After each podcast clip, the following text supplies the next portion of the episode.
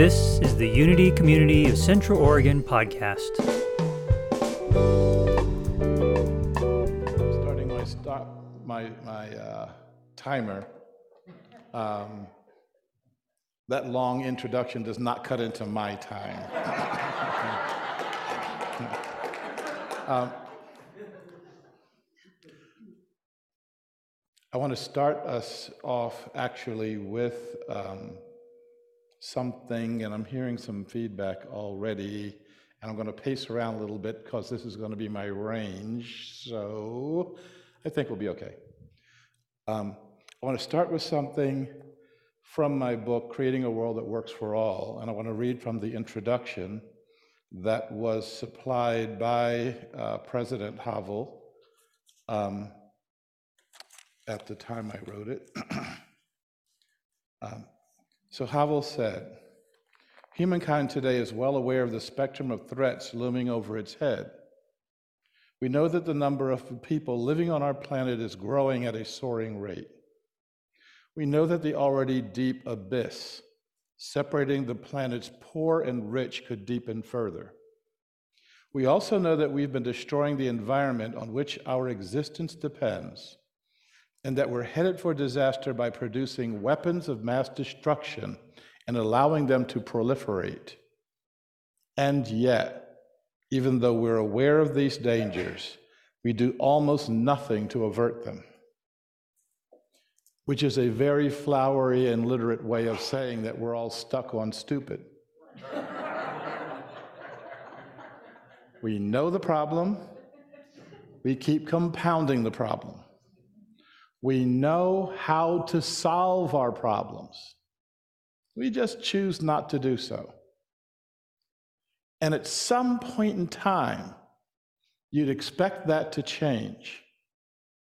But it cannot change as long as we're walking around with the same consciousness that created the problem in the first place.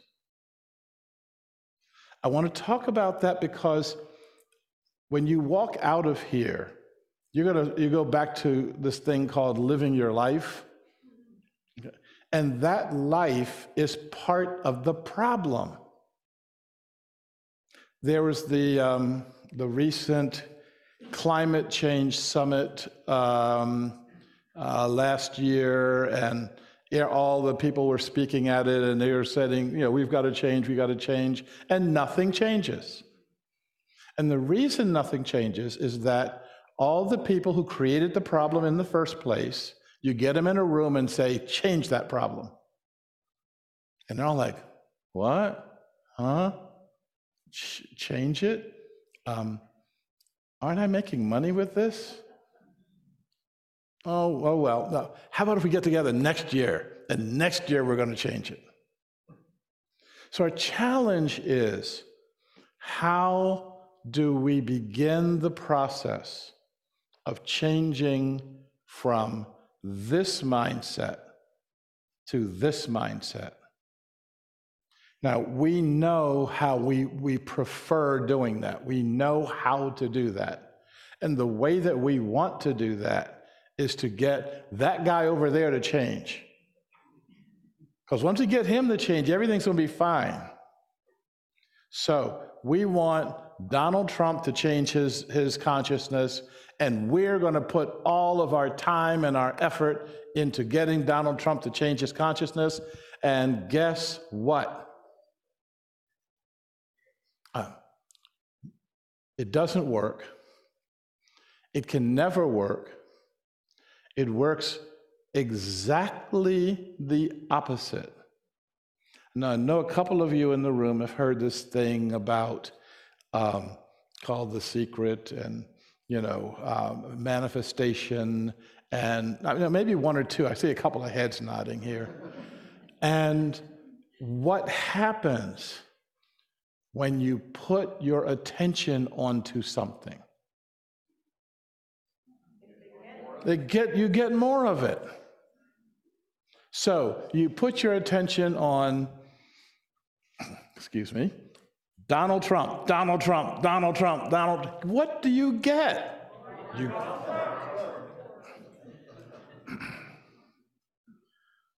Why are we surprised at what happens? Why are we surprised when we lack the, the focus? No, I'm sorry. That's not true. It's not that we lack the focus. We choose to lack the focus. We choose not to focus on these things. We choose to follow the line that everybody else is following, all your friends doing the, you know, kind of the, the random Trump bashing, and not applying any time whatsoever to actually solving your problems, to actually asking the question of what is it going to take for us to change.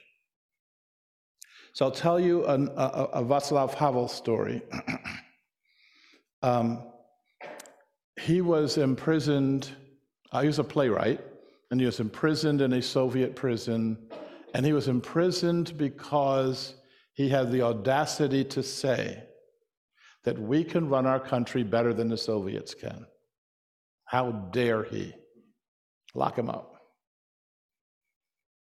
So he's walking around. Uh, his job um, is in the prison laundry, and he's going from cell to cell, collecting the sheets and towels and all the stuff that needs to get um, cleaned. And he sees another person that he didn't know was in the prison. And he's pushing a laundry cart too. So these two guys have five minutes to talk to each other before the guards will break them up. So, what do you talk about when you've got five minutes to talk to someone? We know what we would talk about. We talk about how unfair it is that to, that to be in the prison. We talk about how the food is so bad, how much you miss your wife or your, your husband. You, you talk about um, uh, how brutal the guards are. What this guy, what, what, what Havel and this other guy talked about for five minutes was the nature of the society they would create when they got out. Havel was taken out of the prison, dusted off, they put a suit on him and made him the president. The other guy, they dusted him off, put a suit on him, and made him the foreign secretary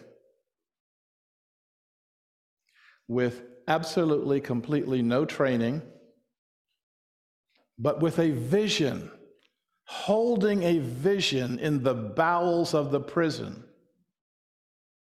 Guess what? You're not in that prison. At any point in time, you could have another conversation. You can sit down with someone and say, let's talk about the nature of the society we need to create right now. And guess what? Nobody's stopping you from doing that. But it's a whole lot more fun to say, guess what Trump said yesterday? Yeah. Oh, they're trying to take away our. They're trying to give us the. I was um, talking with a friend who was um, following the um, um the uh, hearings for the latest Supreme Court nominee, and she was talking about how upset and how traumatized she was by the kinds of questions that she was being asked and the kinds of, of uh, remarks that were being made. And I asked her a question Why'd you watch it? okay. Why'd you put yourself in the line of fire to be traumatized? I knew what they were going to do. I knew what they were going to say. In fact, this is all kabuki theater, you know. They knew when, when, when she was going like, like from, from congressman to congressman, In the back room, they're like, oh, I'm going to have to ask you some really hard questions and all like that. But, you know, I, am really supporting you. But, but you know, I, I, have to act this way with those folks there. Um, one of the things that um, is true is that when you have a, a, bar card, when you have when you're a lawyer, it kind of lets it lets you in on how the game is played. And when you see it, when you see the mechanizations going on behind the scenes, um, it makes you ill for both sides. And it's at that point you get, you get to understand the nature of the problem. And you get to understand that all of the things that are happening out in the world, all those hot button issues that get people so incensed and your hand painted sign and you're going to walk down the city hall, you're going to, that's not the game. And the real game once we understand it, would involve a coming together of the people who believe that there's such a thing called a left and such a thing called a right, and understanding that we have more in common than we have separating us. Not allowing ourselves to be separated, recognizing that when somebody is feeding me, you know, um, the red meat or the red tofu, if that's your preference, that you have an option. And your option is I don't have to do this. I'm not going to um, subject my consciousness to that. I'm not going to suggest, I'm not going to subject your consciousness to that. I constantly am asking people the question how do you solve this problem? Okay, you can tell me what the problem is. You know, that should take you about mm, 30 seconds to a minute. Now tell me the solution. Tell me the elegant solution. Tell me this beautiful solution that you've come up with. Came across a quote um, very recently. Um, and I have to tell you who did, who said the quote, and then I'll tell you what the quote is, and then I'll tell you why I, te- I tell you who said it. It's said by a guy named Edwin, Edwin Land, and that name should be ringing a very dim bell in the back of your head. And the quote is You can solve any problem as long as you ask the right question. We're not asking the right questions. We don't even know what the right questions are. We don't even pretend to want to know what the right questions are. I just want to be perceived as being on, the, on this side of the issue because I don't want to be with those folks over there. Um, so, Edwin Land, anybody guess who that is? He invented a process. Uh, you know, yes. Um, he invented a process um, to develop instant pictures, the, the Polaroid. And the reason I'm telling you that is this. he said, in order to develop the Polaroid process, you have to, he had to, start from scratch and invent the entire thing from the lens here to the picture there. Nothing was like anything that preceded it. That is what the society that we are, are creating will look like. It's not going to look like capitalism with some of the edges cut off. It's not going to look like uh, representative democracy, but with some safeguards in it. It's going to be brand new. And we, all human beings and all living beings are waiting for you to get off your butt and start creating it. I'll help. Okay? But I can't do it. I can't do it alone. I don't know how many times people come up to me after a talk and will say, uh, Thank you so much for your work. And I say, Why do you think it's my work? what planet do you live on?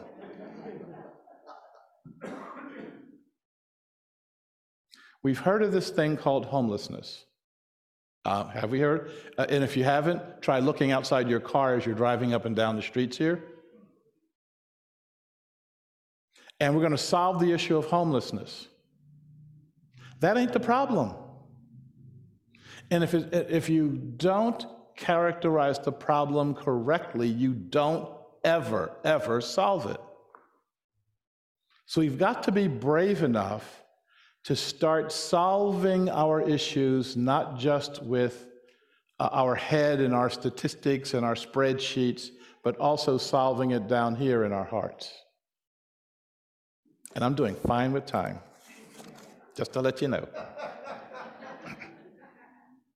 I want to read a couple of things to you from my uh, relatively new workbook, uh, Practicing the 12 Steps of Inclusivity. First of all, let me tell you what the 12 steps are. Um,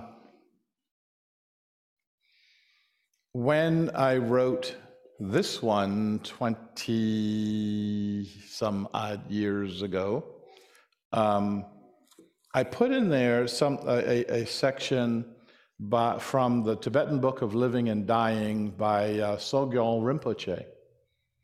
Uh, Rinpoche was talking about um, how uh, uncomfortable people get around people who are dying. We live in a death phobic society. We don't, we act, we act like we are not going to die Anybody who's pulled that off, let me know. I'll see you, at, I'll see you in, after church here, and we'll, we'll talk about it.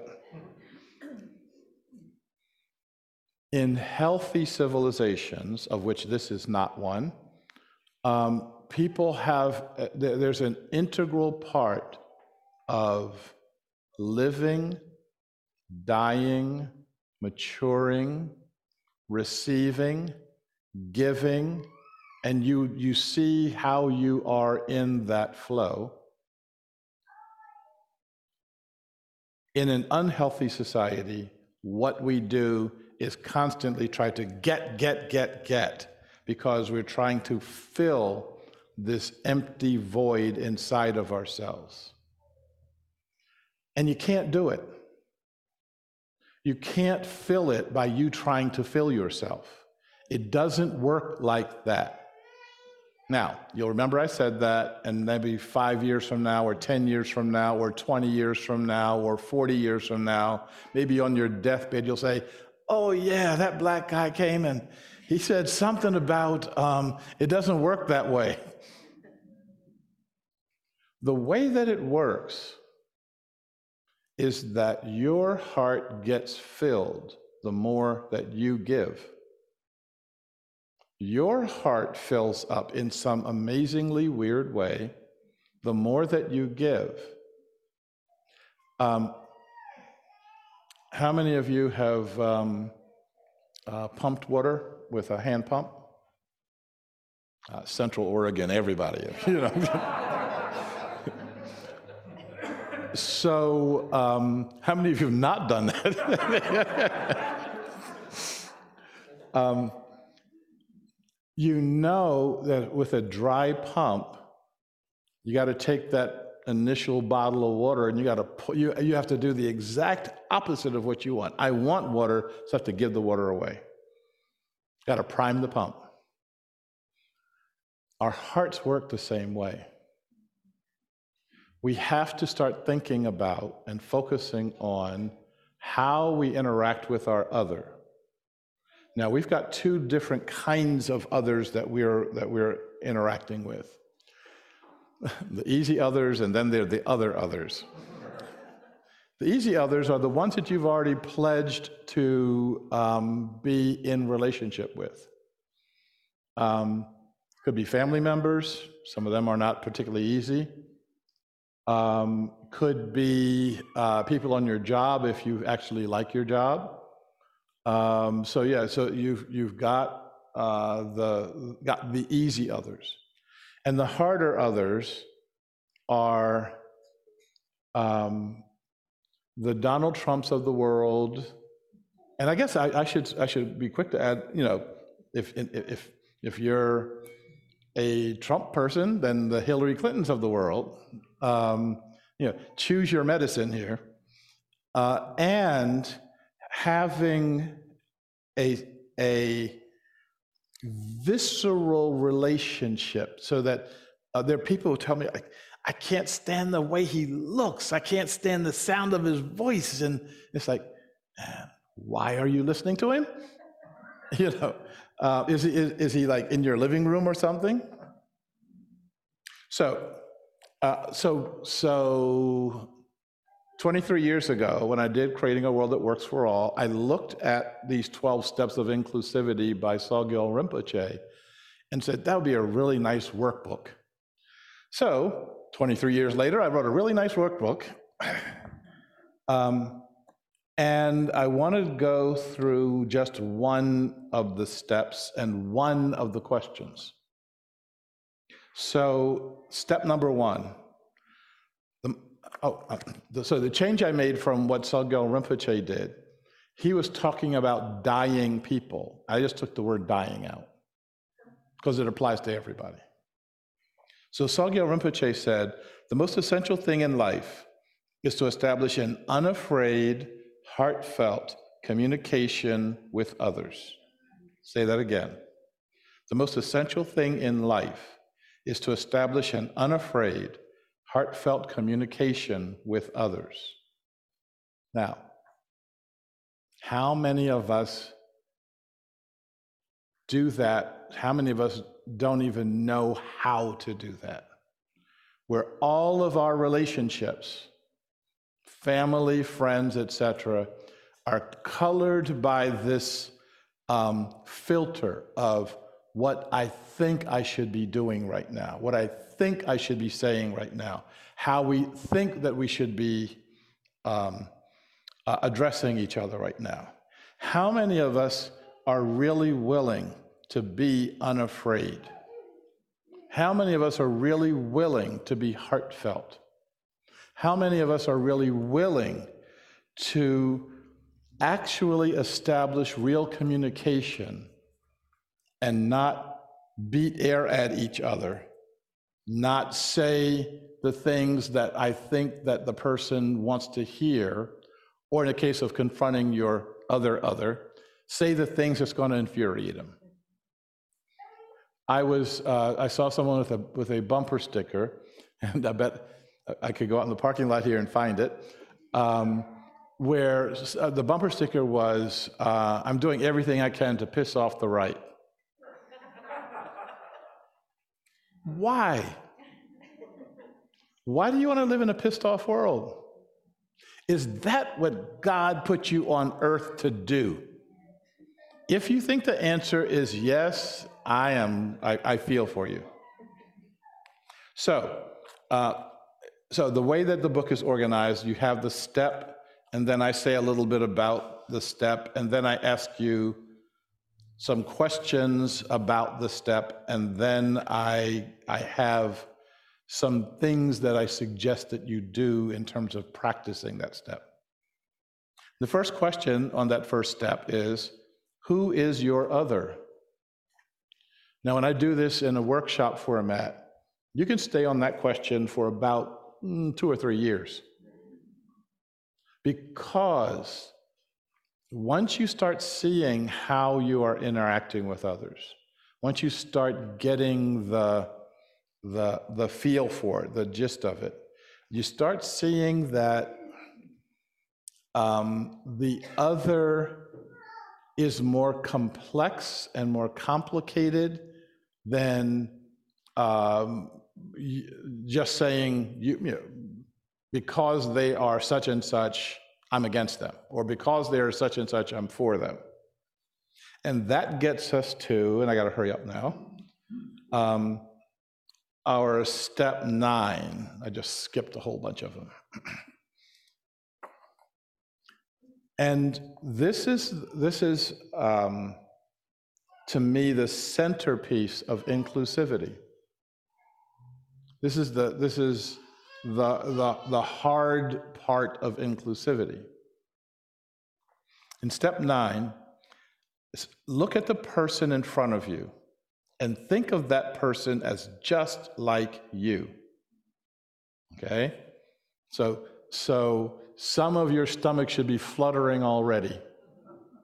Okay?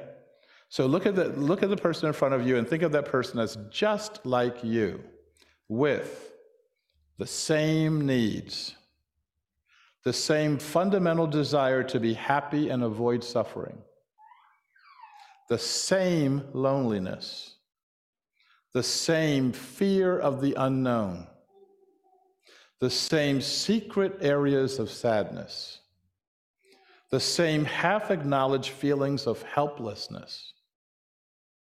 You'll find that if you really do this, your heart will open toward that person and love will be present between you. I don't think this is overselling. I think if you do that, if you have this open and heart open relationship to the other, you're going to find that, first of all, all these things that I just said apply to you. When I, when I read the first time, the same loneliness, like, oh no, my loneliness is much deeper than that person that's smiling and glad handing and got lots of friends, got, got lots of friends on Facebook, and um, um, the same secret areas of sadness. How many of us have never revealed the places where we are sad? How many of us have never revealed the places we're sad to ourselves? Where we are not even aware of where that sadness is. And if we can open ourselves, we can experience love if we open ourselves, we can experience the joy of connecting and connecting past all the ways our society wants us to separate from, from each other, all the ways our society wants us to separate from ourselves. You listen to how people talk about themselves, they talk about themselves as a foreign object you know. And it's time for us to practice loving ourselves by practicing loving others.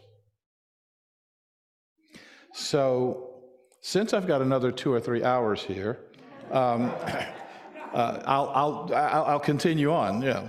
Um, now, I, am going to wrap up with us doing um, what I call the inclusivity prayer. This is a prayer that um, anyone can do. You don't have to be believing in anything in particular. Um, and it's a prayer that's based on an old, uh, a very old Buddhist prayer. And you've heard the Buddhist prayer before May all beings be well, may all beings be secure, may all beings be happy.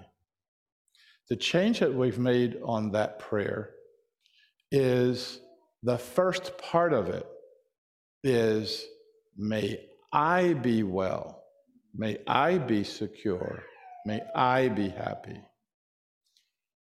Put the oxygen mask on yourself first before you go out trying to help somebody else. Get yourself grounded first and then you can be in a position to help others. Make sure your mechanisms are clean and clear first, and then you can help clean and clear others. The second part of the um, uh, of the prayer is, "May you be well, may you be secure, May you be happy. And we're going to say that part twice. The first time, I want you to think about someone who is very, very easy for you to love. You may be thinking about a spouse. You may be thinking about uh, a child. You may be thinking about a parent. Um, then the third part. Okay, I'm sorry, that's the, the first you.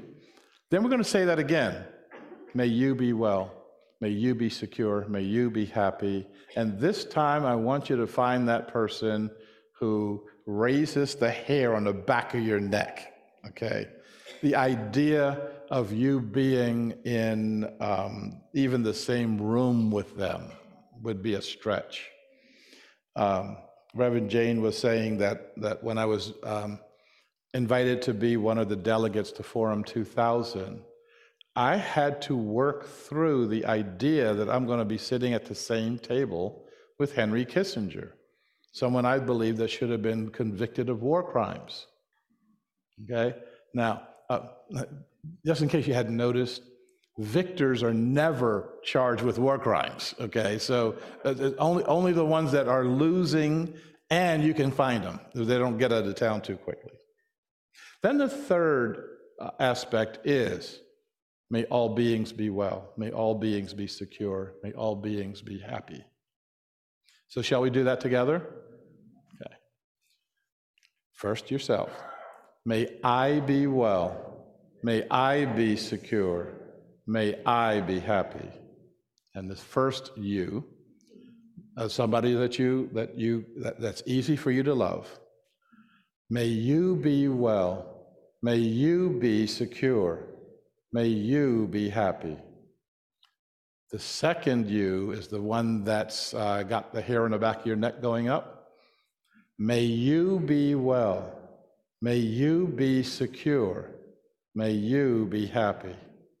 And then finally, for all beings on our planet, may all beings be well. May all beings be secure. May all beings be happy. So thank you.